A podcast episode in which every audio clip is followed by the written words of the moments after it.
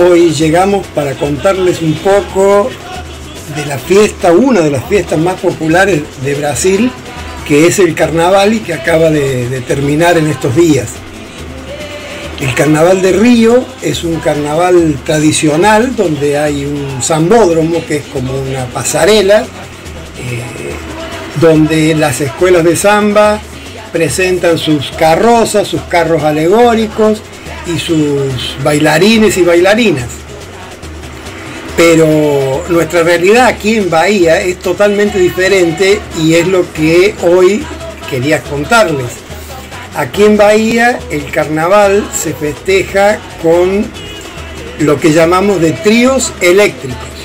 El trío eléctrico es un gran camión inmenso, inmenso, un camión que parece del tamaño de dos o tres containers, donde en la parte superior tiene un escenario donde va el artista o la banda que está tocando. Cada artista tiene su, camión. Eh, y la gente que compra el acceso a esa diversión recibe una camiseta y recibe unos tickets para tomar una cerveza, para recibir algún refrigerio. Y, van por las calles de Salvador eh, miles y miles de personas siguiendo ese camión que tiene por supuesto un gran volumen, una gran potencia de sonido y bailando y divirtiéndose eh, con eh, dos tipos de, de formas, digamos. El camión tiene a sus lados y para atrás unas cuerdas, unas sogas, donde eh, justamente hay un personal de seguridad que la sostiene, creando un canal atrás del camión.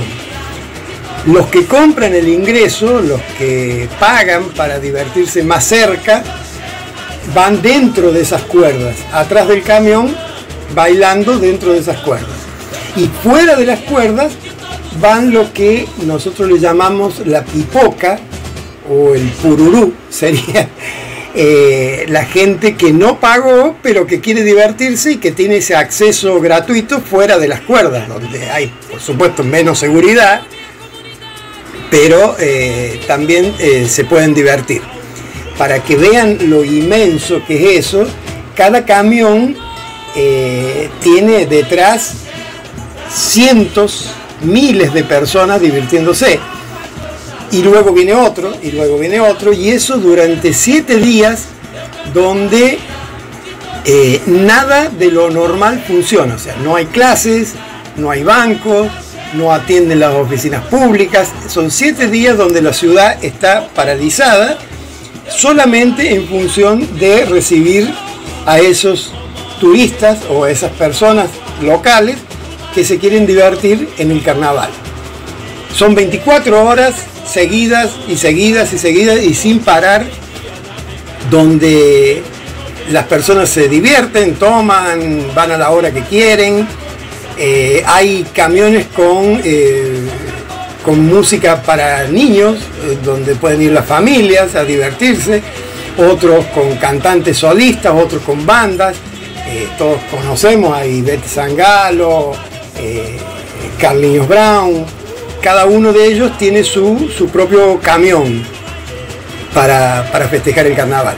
Es una fiesta muy grande, una fiesta popular, una fiesta donde todo el mundo se divierte, sea solo, en pareja, en familia, a la mañana, a la tarde, a la noche, a la madrugada, eso no para. Y, es una fiesta muy popular. Solo comparado con la próxima fiesta grande que tenemos, que es en San Juan, donde también hay vacaciones escolares y también durante una semana se festeja de otra manera esa fiesta. Es una fiesta diferente.